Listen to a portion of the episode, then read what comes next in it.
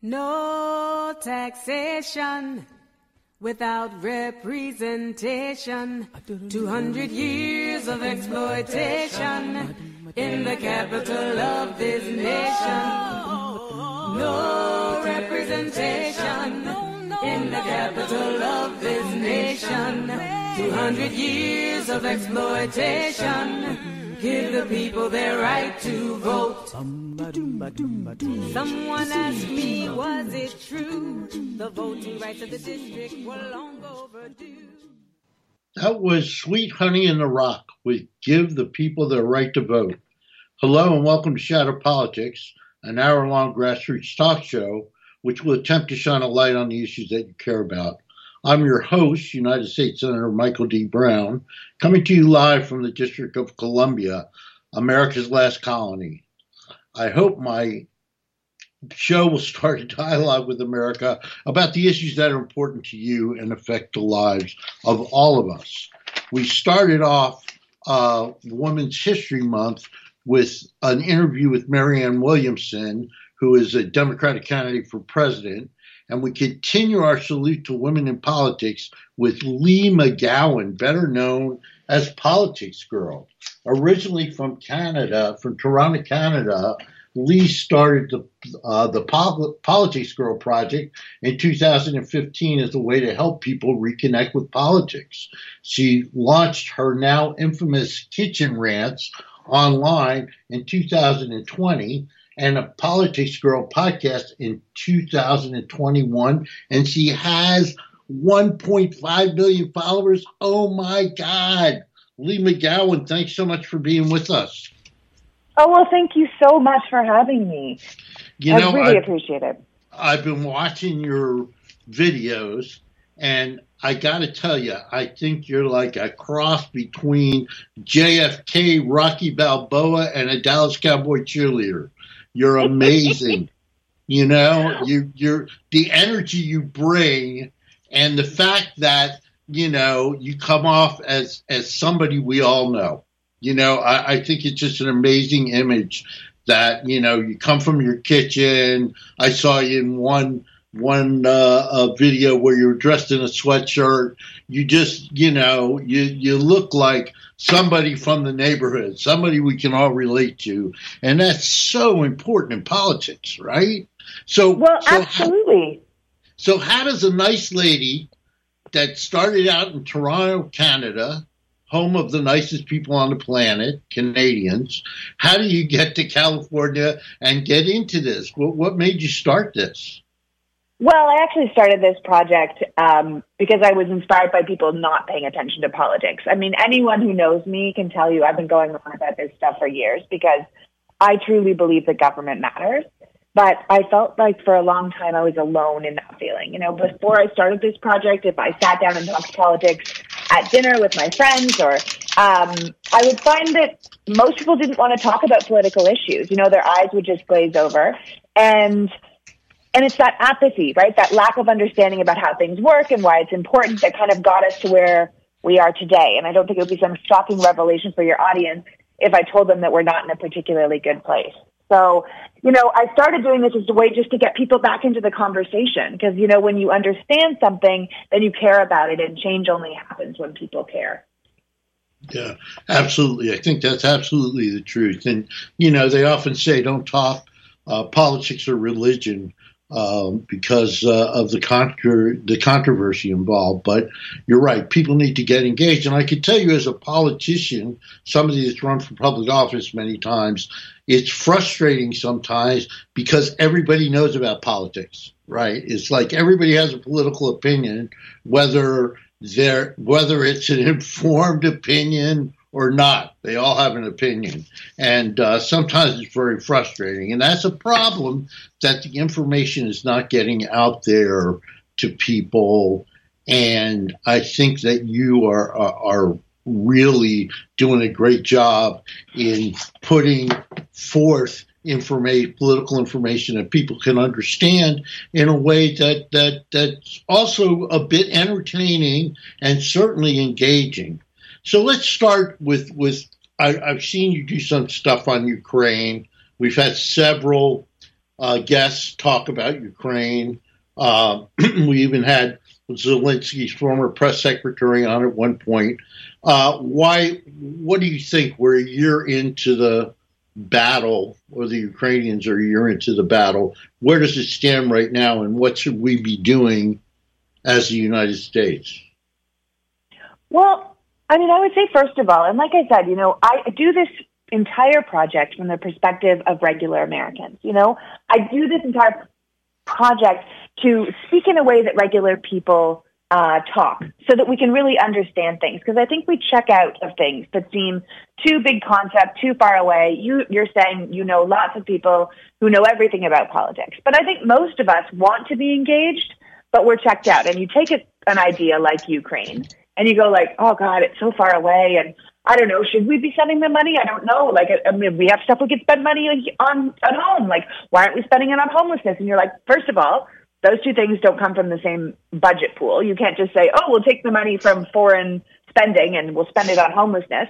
And secondly, the people that are complaining about funding Ukraine are the same people that would vote against money going to homelessness anyway, right? So we have to keep it realistic. I think what we need to remember with Ukraine as a big picture concept is that funding this war has nothing to do with charity. It's an investment in our shared global security. Essentially, at the end of the day, Russia cannot win this war.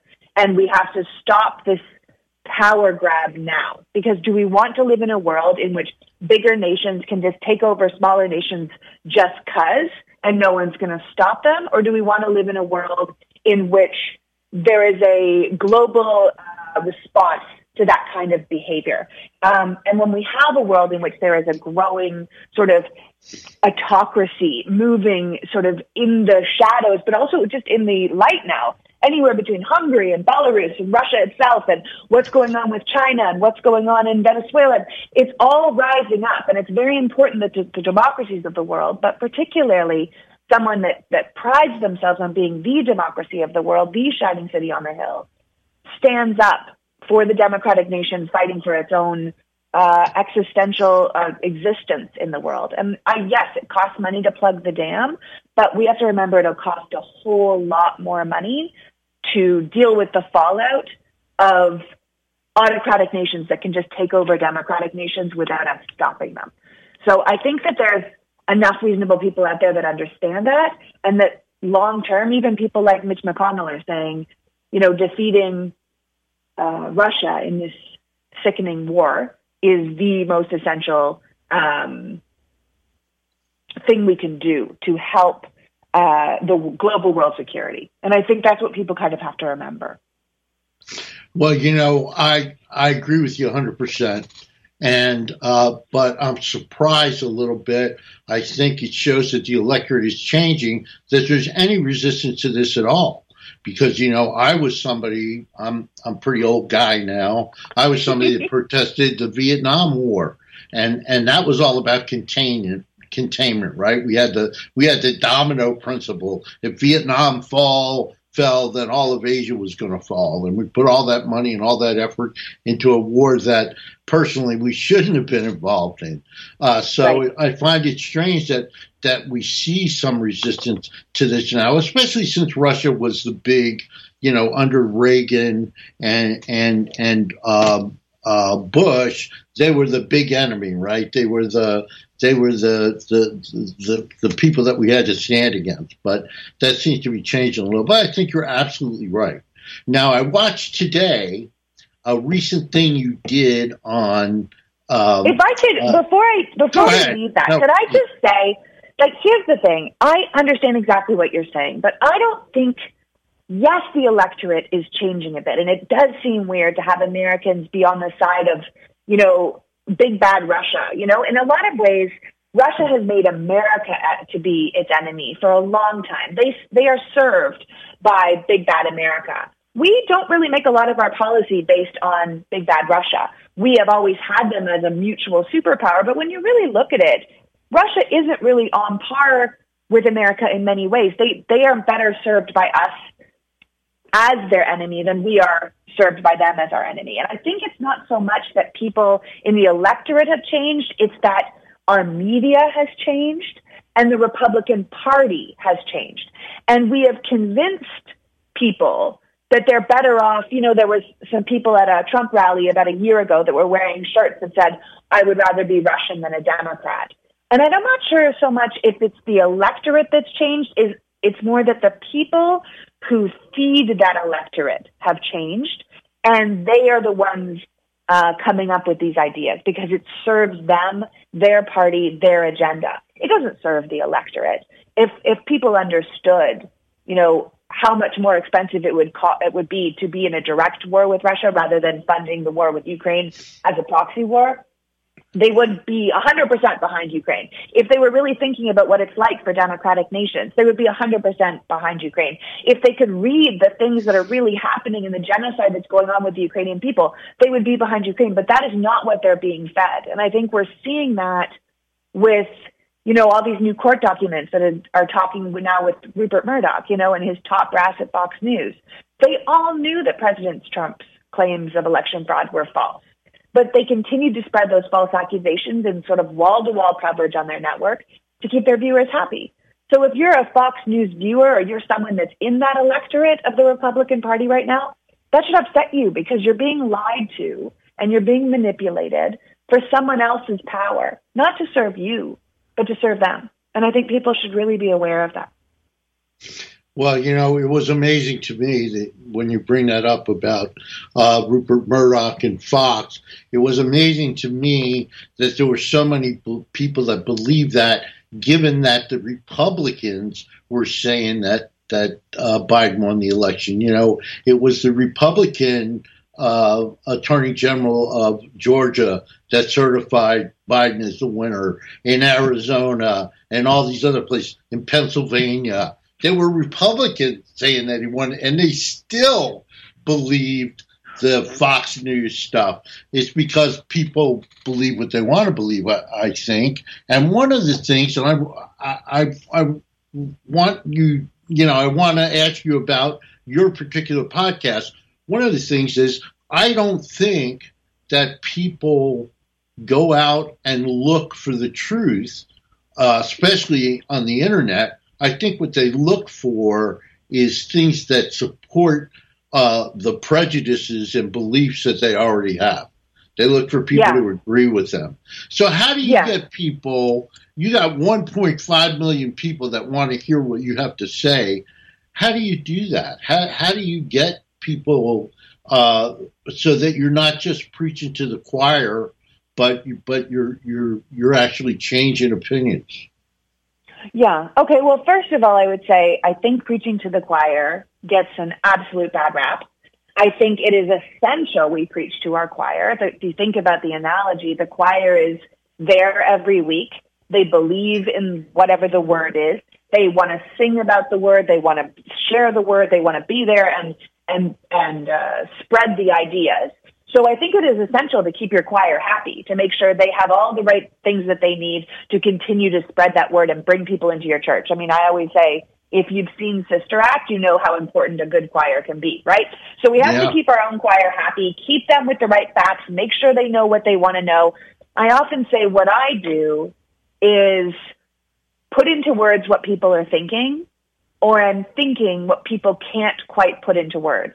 And when I do my kitchen rants, I keep them short and sweet for a reason so that people can easily share them with people. They can say, this is what I was talking about, or, you know, that thing we were saying and I couldn't quite, this is it. And I find that that is very helpful for people to start a dialogue and start a conversation because ultimately we are all responsible for our own people. And that means at our dining room tables, that means in our hair salons, that means at the grocery store when somebody says something that you know is wrong. We can no longer say, oh, it's not my business. You have to say, actually, I think you might want to look that up because that's not entirely true. And so what I try to do with the work I do is give people the words and the context and the um, interest to start talking about it. So when you hear a story on the radio or you hear someone say something, it doesn't just go over your head. I always laugh that when you learn a new word, it suddenly seems like everyone is using that word. But that's yeah. not actually the case. It's just that you now know the word, so you're hearing it. And uh, it's not that everyone just started using the word plethora, right? Like it's been out there the whole time. You just didn't hear it because you didn't know what it meant. What I'm trying to do is make sure people know what it means so that when they hear the things, they can immediately react to it, feel something, start a conversation, start a dialogue, and get engaged. Because ultimately, if we hold on to democracy or if we don't hold on to democracy, it comes down to our engagement and our interest. So with the podcast, it's an extension of the rants. But what I try to do is the individual episodes I do by myself is breaking down big, big concept ideas into a way most of us actually talk. Most of us actually think. And you think, why do we do it like that? I try to answer it like that. Why do we do it like that? And he's like, well, we actually do it like that because of X, Y, and Z. And I find that once people know, they care. And once you care, then you're going out and you're looking for more information or you're talking to people about it. And then if I have guests on, I try to talk to them the way most normal people would and not the way um, politically savvy people would or intellectuals would but the way if someone uses an acronym, you say, "What do you? What's the acronym you're using there?" And they say, "Oh, sorry, I mean the American Association of blah blah blah." That way, people can really feel like they know more. I want them to spend an hour with me a week, and I want them to feel smarter. I don't do it so I feel like the smartest person in the room. I do it so they can go out and feel like the smartest person in the room, and they can really help start the dialogue. That's the whole goal. Because at the end of the day, we're like frogs in a pot if we're not paying attention, right? We're just sitting here in America, like drifting along, thinking everything's going well, and we don't realize the heat is being turned up on us so much that we'll eventually have killed our own democracy without noticing. So I think it's essential that we don't become complacent and we don't just blindly trust the powers that be to take care of us because it's not going to get better if we don't do something. And half of the powers that be have done this to us, and we can see now in active time our rights being taken away as women, what they're doing to the trans community, what they will do to the gay community. You know, we see a rising tide of Christian nationalism and this idea in a country that was founded on the separation of the church and the state, where we're blending the two together. And if we aren't paying attention, it'll happen before we know it, and we won't know how to roll it back. You only have to look at pictures of Iran in the 70s and then see what they're fighting for now to realize that it's a lot harder to get rights back once they've been taken than it is to save them before they're gone. Well, uh, first of all, let me tell you, I think you do a marvelous job in presenting uh, things uh, clearly to people in ways that they can understand and relate to. And that's very, very important. And I've got to tell you that after 40 years of being a Democrat, I think the Achilles heel of the Democratic Party is that we very often talk down to people. We very often say to people uh, things like, uh, you don't need a gun. You're just not smart enough to figure it out. Let us explain it to you rather than sitting down and trying to, you know, explain our particular position in terms that they can understand. So I think you do a really great job uh, at that, and I think that's really important. Uh, yeah. Just, well, you I, know what? The Republicans are way better. The Republicans are way better than us at that. And Absolutely. we can learn a lot from them at how great they are at marketing short, quick sound bites that put the Democrats on their heels always. I mean, the fact that they took the right, they took pro life when they are, you know, pro war, pro death penalty, pro guns, I mean, everything about their their positions are not at all pro life. What they are is pro birth, but they are much better marketers than we are. They're much better salespeople. And I'm not talking about the Democrats. I don't want the Democrats to get better at sloganeering. I want them to get better at explaining things in the clearest way possible so people go, yeah, that is exactly what I stand for. You know, you're exactly right when you say the Democrats are too verbose or we have a a tendency right. to talk down to people. It's not that I think we're trying to talk down. We try to over explain or show the nuance or, you know, there isn't a simple answer to this. And once you're on to the, you know, third sentence, people have checked out. And I think we have to be much clearer about what our values are, what we stand for, who we are as a party, because when you really lay it out, it's not just the majority of the voters in the country who, who we already know vote for Democrats based on the popular vote. It's the majority of America that when you lay things out, they go, yeah, no, that makes sense. You know, like 80 plus percent of people think there should be some sort of background checks for guns. That's not Democrats and Republicans. That's just common sense thinking Americans. You know, there's a huge percentage of people who believe that women should have the autonomy over their own bodies, and that the government shouldn't be mandating pregnancy. That's bananas. That's crazy big government fascist top down stuff.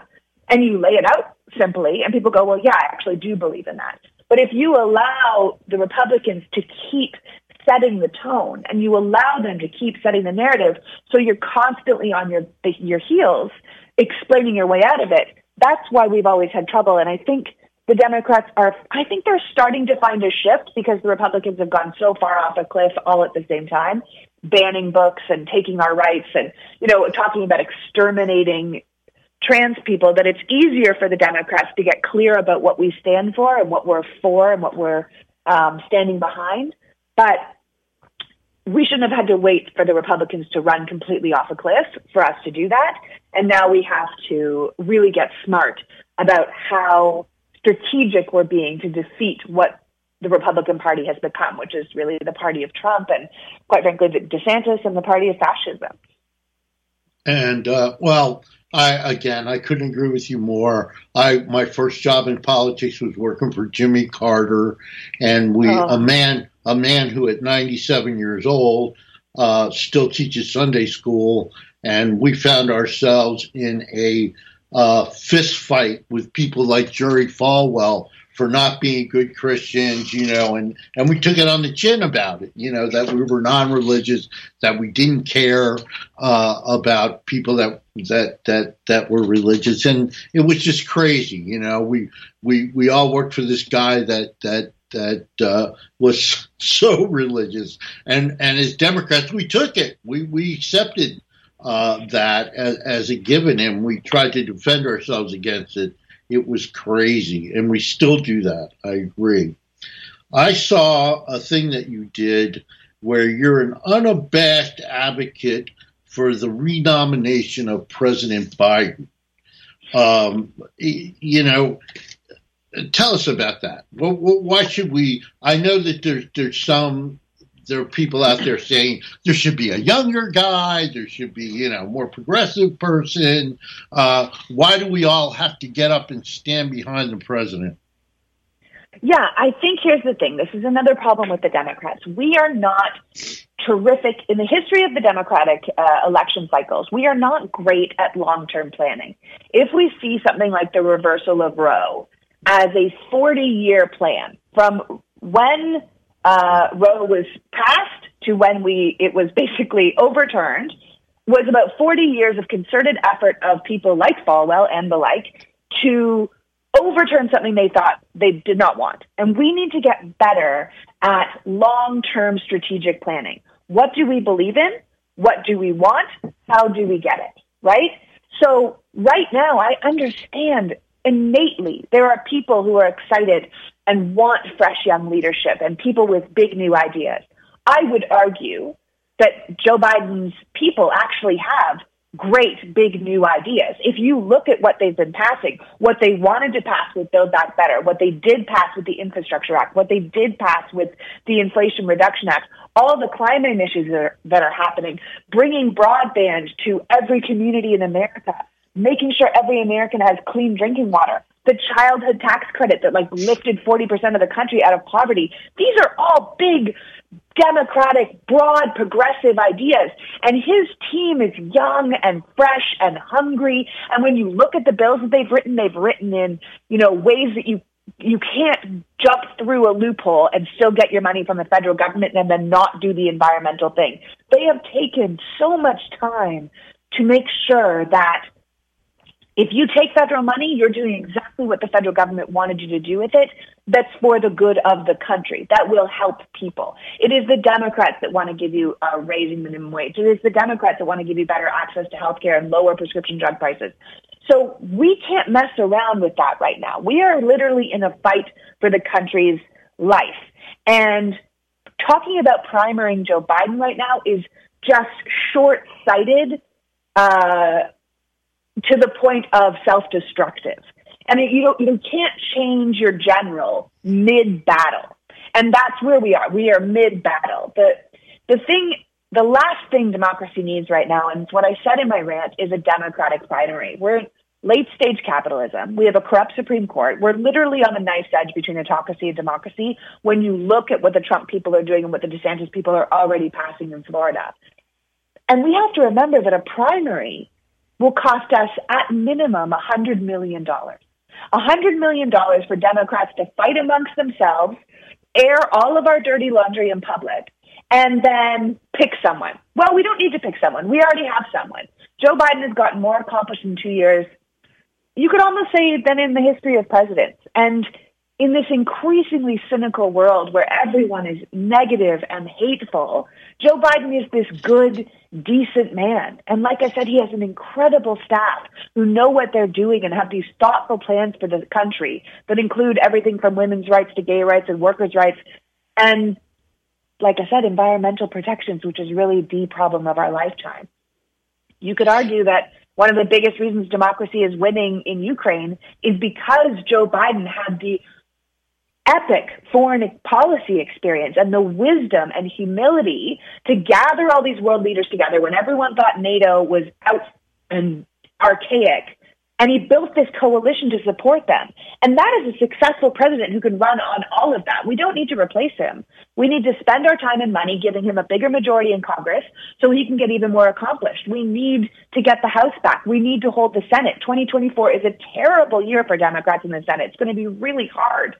We yes. need more AGs who believe in democracy and the rule of law. We're seeing what's happening in Georgia right now. They are literally trying to undermine, completely undermine the rule of law there. We see what's happening trying to undermine democracy itself. So we don't have the luxury of having a primary when we already have a successful sitting president. Everyone knows that an incumbent has a better chance of winning anyway. So who cares if he talks old? Who cares if he is old? You know, he says things like malarkey. We can get over it, right? By every measurable metric, he's an excellent leader. So we want to take that energy and that money we would have spent on a primary and direct it at building the infrastructure that will uh, beat our opponents. And our opponents are doing truly terrible things. And that is where we need to put our energy and our focus right now. And anyone who thinks, oh, well, let's just pull in this person or this person. I know you have Marianne Williamson on your show. She's terrific. She's got a lot of great ideas, but she's not what we need right now. If she right. wants to maybe like go to South Dakota or to Alabama or to Georgia and like try and flip a Senate, you know, not Georgia, please don't, uh, one of the other states and try and take a Senate seat with her wonderful group of people that support her, terrific. That would be very helpful. You know, if she wants to put her energy towards AGs or towards pro democracy or towards women's rights in this country, that would be so helpful. But we don't need another presidential candidate. The bottom line is our current president is successful and he is better than any alternative the Republicans could put up. So if we want to win, how we feel about him is irrelevant. I personally think he's terrific. But we have to think big picture, long term, and pick our battles. And a Democratic primary, it's just not it. Well, I would also add to that that it's a fait accompli. There's no way. I've been a super delegate for the past four conventions, nominating conventions, and I've had some role in the past 11 Democratic nominating conventions. And I can tell you that if he wants a nomination, he will get the nomination. There's no way to keep him out. Um, they tried this with Jimmy Carter. Jimmy Carter was in a similar position where there were people that were attacking him on everything from uh, his policies to, you know, his complacency. And uh, Ted Kennedy tried to mount a campaign against him in in the to get the nomination at the convention. He was immediately shut down. He was immediately pushed out. This is a man that had a lot of power in the Democratic Party at the time. So if Biden wants the nomination, he'll get the nomination. And if we go through all that stuff that you just talked about, airing our dirty laundry, fighting against him. The only thing we can do is diminish his chance to win. I absolutely exactly. It didn't help. It didn't help Carter. right? Like yeah, it didn't help Carter. No. There you go. And, I mean, that's and, the thing. You you right. beat your own opponent up. They are less strong when they get in the ring with their real opponent, right? Like that's what we need. We need our our Democratic presidential candidate to be as strong as possible when they get into the ring with either Trump or DeSantis, right? We don't beat Definitely. him up first. We send him in as strong as possible with a team that has been supporting him for the past year and a half, not fighting against him for the past year and a half. Well, that's an old saying in the Democratic Party, too, that uh, Democrats fall in love and Republicans fall in line. So, uh, you know, we, we, we really, so many times we shoot ourselves in the foot by. Uh, Absolutely. Uh, well, let me by, ask you something, though, Michael. Yeah. Let me ask you do you feel like, because that has always been the case, De- Democrats fall in yeah. love, Republicans fall in line. And that has been the case for literally decades. But yes. with the Trump phenomenon, do you find that that has switched a bit? That people in the Democratic Party fell in line behind Biden in a way I don't think they might have in the past because they understood what we were up against. And in contrast, the Republican Party, particularly the new Trump voters and what they call the base, the MAGA base, is literally in love to a point of their own destruction, they are in love. And that's why I think people often make the cult reference. Um, that they're at these rallies and they've got the t-shirts and they've got the songs and they're weeping when they see him. I feel like in some ways that, that old way of looking at it has almost, um, switched. What do you think about that, having been in politics for as long as you have been? Well, I think, first of all, that the Republican Party, the thing that you explained about them falling in love, is really coming back to haunt them right now. Because how many prob- how many Republicans would like to be rid of this guy and they can't get rid of him? You know, and he may very well be their candidate uh, because there's no way they can stop him. So, and in the process, I think he's tearing the Republican Party apart. So that that's the first thing I think is that they have a real problem on, on their hands with this guy. And yes, I agree with you that that Democrats we were all shocked. We were all shocked. The only good thing I could say about Donald Trump's election is that my family never no longer ask for my political advice because just prior to his election, I was saying, don't be crazy. Nobody's going to vote for this guy. Who's going to vote for this jerk? Nobody's going to do that. And, and, and then after they, he won, now they don't ask me for my opinion anymore. But, but we were shocked. We were shocked by that. So yes. Yeah. I it, well, it, I think, I think it's also, it was, it was quite distressing. Yeah. I mean, come on, the guy never did anything. I always say to people, think about you hiring the next president of the United States and you get Hillary Clinton's resume, you know, Secretary of State, United States Senator, uh, in the White House for eight years. And then you see Donald, Donald Trump's resume, a reality TV star. You know, who are you going to pick? I mean, it was just crazy that they picked uh, Donald Trump. And, and, you know, that's another thing about politics. People have to like you, which is strange. And, and, yeah. And if the head of your, if, if the CEO of your company was making a lot of money for you, you might say, well, he's not my favorite person, but, you know, but yeah, he's doing a great job. And uh, uh, we couldn't do that with Hillary. There was something about Hillary that people just didn't like. You know, Bill got the personality in the family. She was very straightforward, and but to choose Donald Trump over her, I still haven't figured out what played the biggest role in that that disaster. Was it misogyny? Was it you know the fact that people just couldn't warm up to her, or, or, or what was it? But yeah, I think you're right. I think the Democrats were not going to be be um, defeated this this last election because they were scared of Donald Trump, rightfully so. And you know, another thing with, with Hillary Clinton is, since I brought her up, is that she had the inside game too. Uh, a lot of women inside the Democratic Party thought that the election had been stolen, the nomination had been stolen by Barack Obama, because in when Barack Obama was coming up, we all sat around and, and, and thought Hillary had it in the back. We're all like, yeah, oh, Hillary's going to get it. Nobody else is going to get it. So there was an element that worked for the Donna Braziles and uh, the, you know, people like that on the inside that worked to make sure that they they shut out people like Bernie Sanders.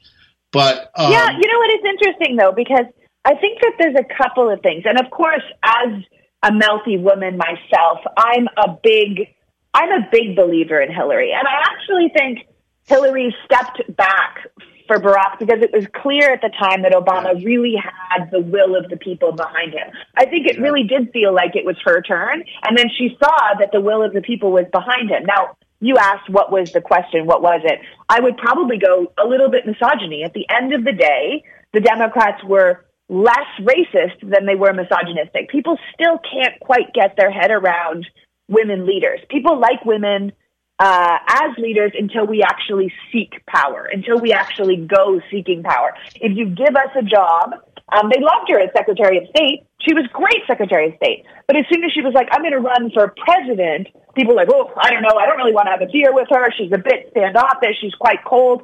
At the, I always think of the Harry Potter books, you know, like Harry Potter would never have made it past book one without Hermione, right?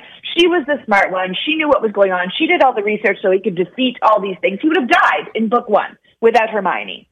But Harry's the the person we all get behind.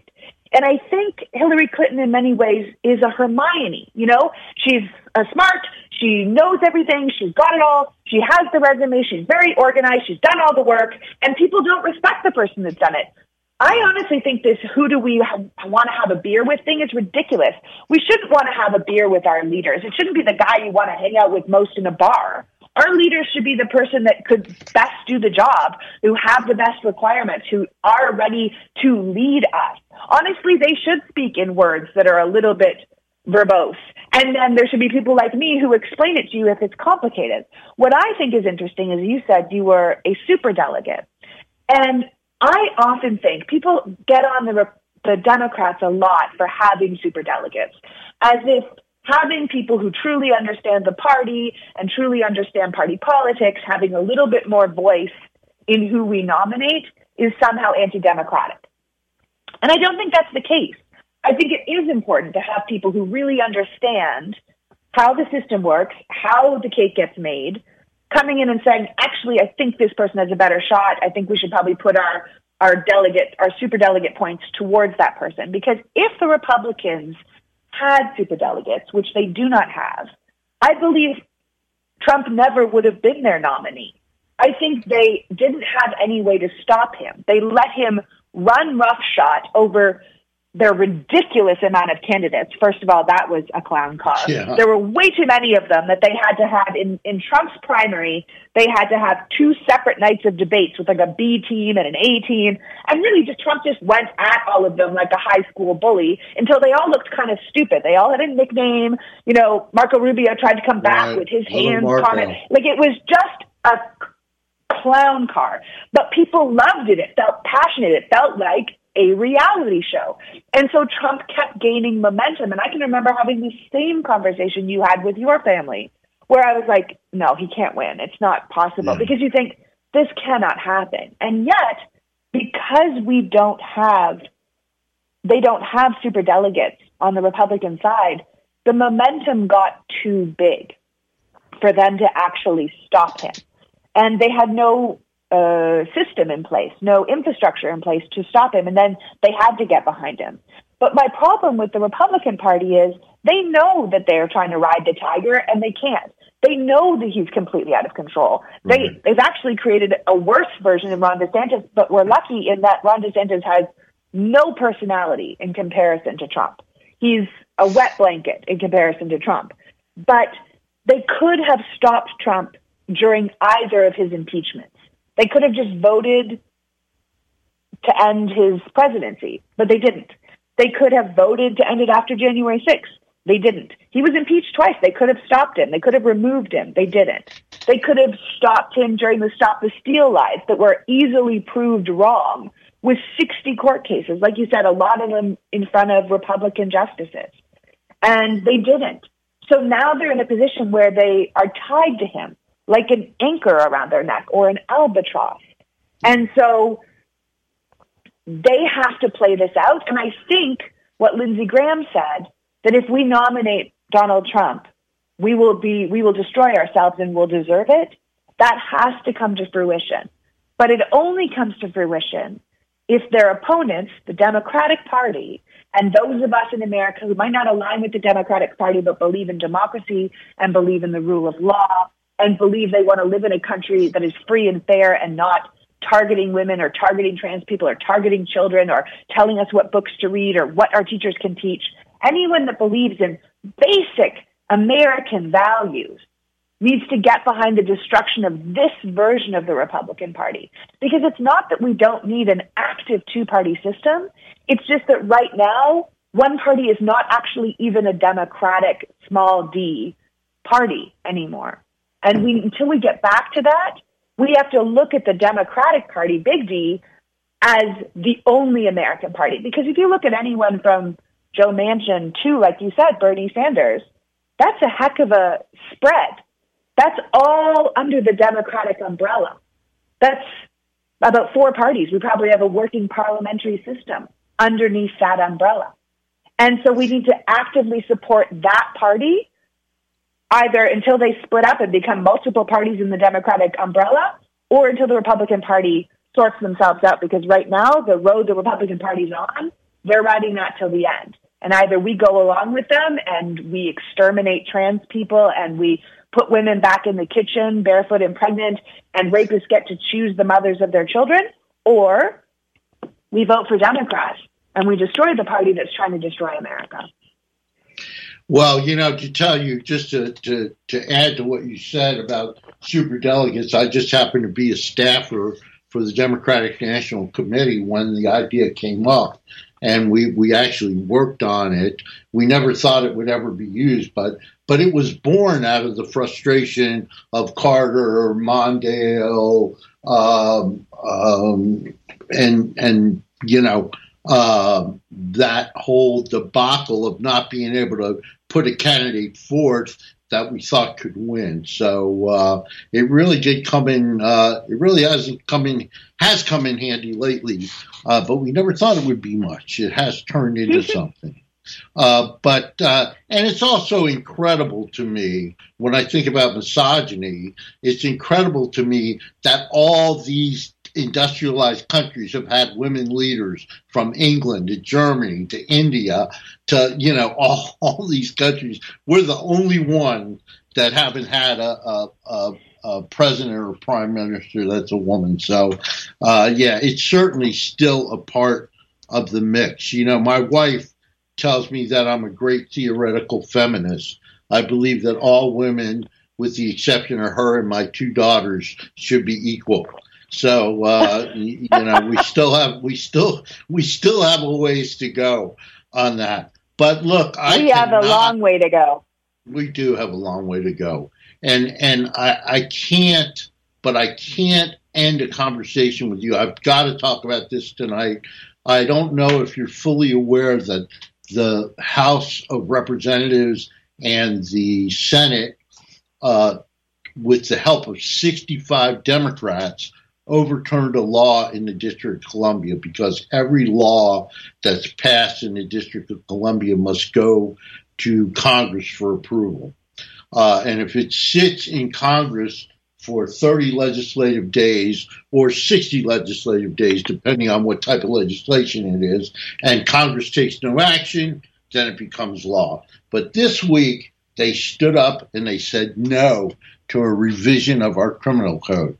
Now, on the one hand, on the one hand, uh, it was stupid of our city council to send it up there when the Republicans are attacking Democrats all over the country as being soft on crime. It was right for for them to get involved. Uh, but what can we do to get people like you to talk about the fact that in the 20th first century, we do not have democracy in the District of Columbia, that we don't have any elected representatives that can vote in the Senate or in the House of Representatives, that the Congress has con- ultimate control over all our laws, and our budget is the only budget in America that has to be signed off on by Congress. This is our local budget and the President of the United States. We can't even spend our local tax money. How do we get people like you involved in the fight? Well, I mean, definitely people like me should be involved in the fight. At the end of the day, what's going on with DC comes back to the very foundations of our country, right? No taxation yeah. without representation, right? Exactly you right. guys do not have the same representation. You know, I I watched Stacey Plaskett from the U.S. Virgin Islands during the impeachment, right? And she also doesn't have a vote, and she's an absolute superstar, right? She's there as a member of Congress, but she cannot vote, right? So we want to make sure that we're doing stuff that moves us forward. Right now, DC is a problem because Republicans are going to paint it like we're just trying to get more senators, right? Oh, right. Democrats are trying to cheek around and get more senators. But what we have to think of is democracy in many ways, and it goes back to what I was saying about the majority sentiment of the country, is that things should be fair. It is very odd that you could take, say, South Dakota and North Dakota with their four senators, and they have less of a population than almost DC, right? Or you could take right. Montana way less of a population than DC. Two senators. You guys don't have any, right? That doesn't right. make any sense. There is no democracy in the the seat of our democracy.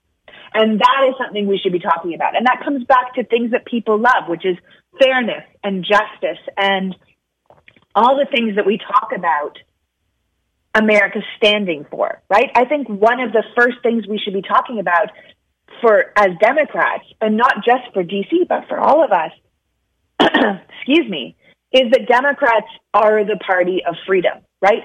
We're the ones, even though we hear the Republicans telling us all the time that they're the ones to stand up for freedom and they're the ones of fiscal conservatism and small government, they're not any of those things. And then that returns us to the idea that they're better salespeople, better marketers.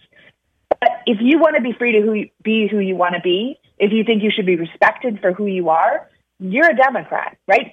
If you think you should be able to pick your religion or pick your own spouse, you're a Democrat. If you think you should be able to choose your friends, choose your pronouns, choose what you want to do for fun, you're a Democrat. If you want to dress and drag and entertain people, have at it. If you want to marry someone of the same sex or the opposite sex, go for it. If you want to be an atheist or a Buddhist or a hardcore Catholic, that's your choice. You are free to do so.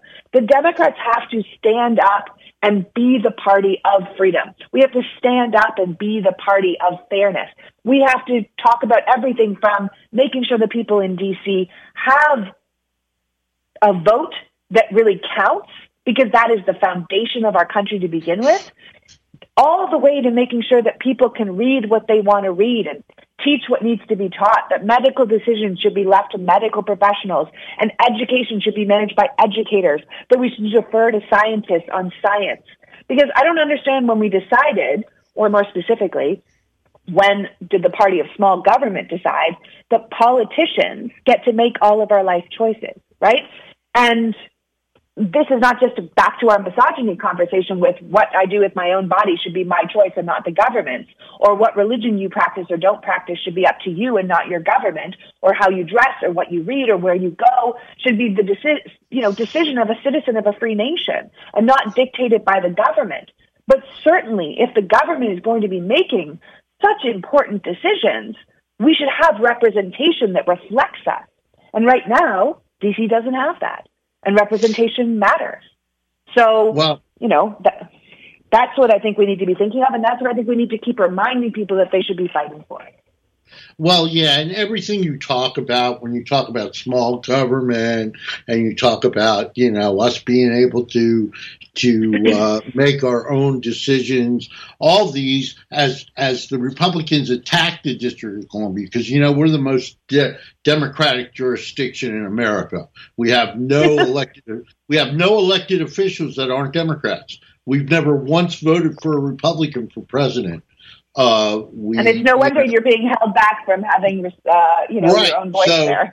Right. So they attack us on that basis, but they also say, you know, they stand for small government, but they won't let us spend our own money. They stand for, you know, uh, self determination and freedom, but they They won't let us make any of our own decisions. So as they use us as a centerpiece, uh, as a whipping boy, which they intend to do, they've already moved on from turning turning down that piece of legislation to another piece of legislation, which is the crime, uh, uh, uh the police reform bill, where uh, uh, it's the you know, Policing Act of 2022, which has been in effect for a year, they're now attacking that and trying to overturn it. So they're not going to stop.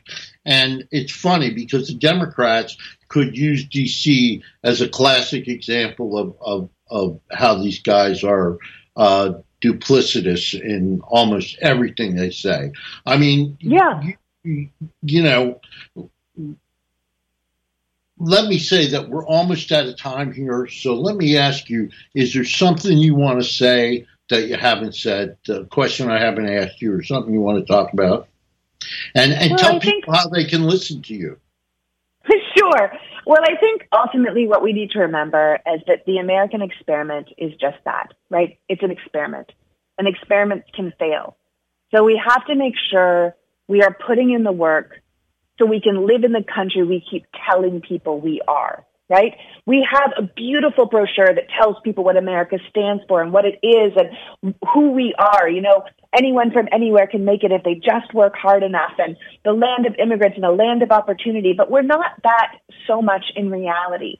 So if we want to keep telling people, if we want to be this country we tell people we are, we have to work for it. And if you believe in democracy, you can't vote for people who don't. If you believe in freedom, you can't vote for people who would take it away. And if you believe in fairness, you can't vote for people who continually make things less fair for everyone. So ultimately, I want people to be engaged. I want them to be informed. As you said in the beginning, what, what are the things we're told to not talk about our whole lives? Politics and religion. And what are the things that cause the most problems in the history of the world? Politics, Politics and religion. And religion. Yeah. So I'm telling you, I'm telling everybody, start talking about this stuff.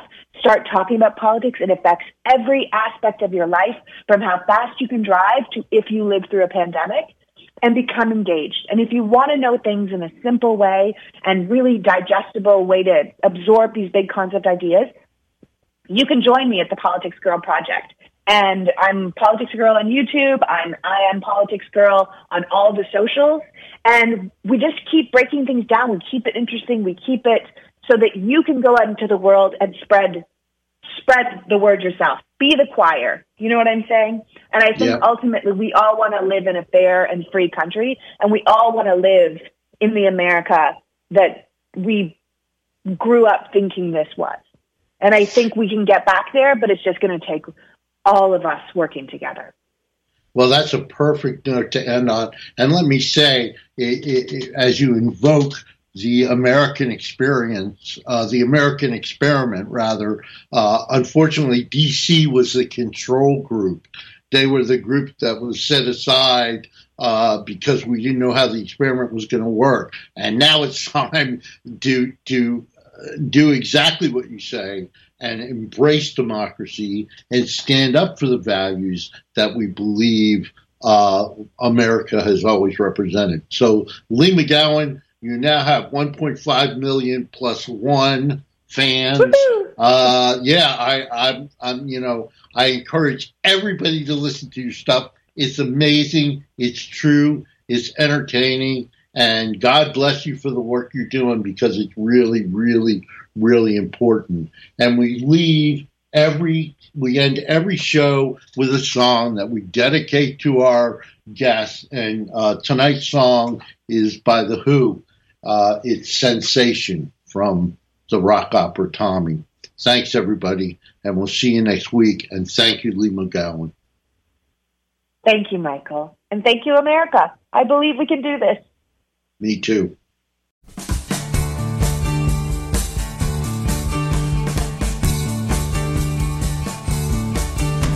I overwhelm as I approach you. Your lungs hold breath inside. Lovers break, caresses for me, love enhanced when I've gone by. Representation in the camera. exploitation. Give the people their right to vote. Give the people their right to vote. Give the people their right to vote. Give the people their right to vote.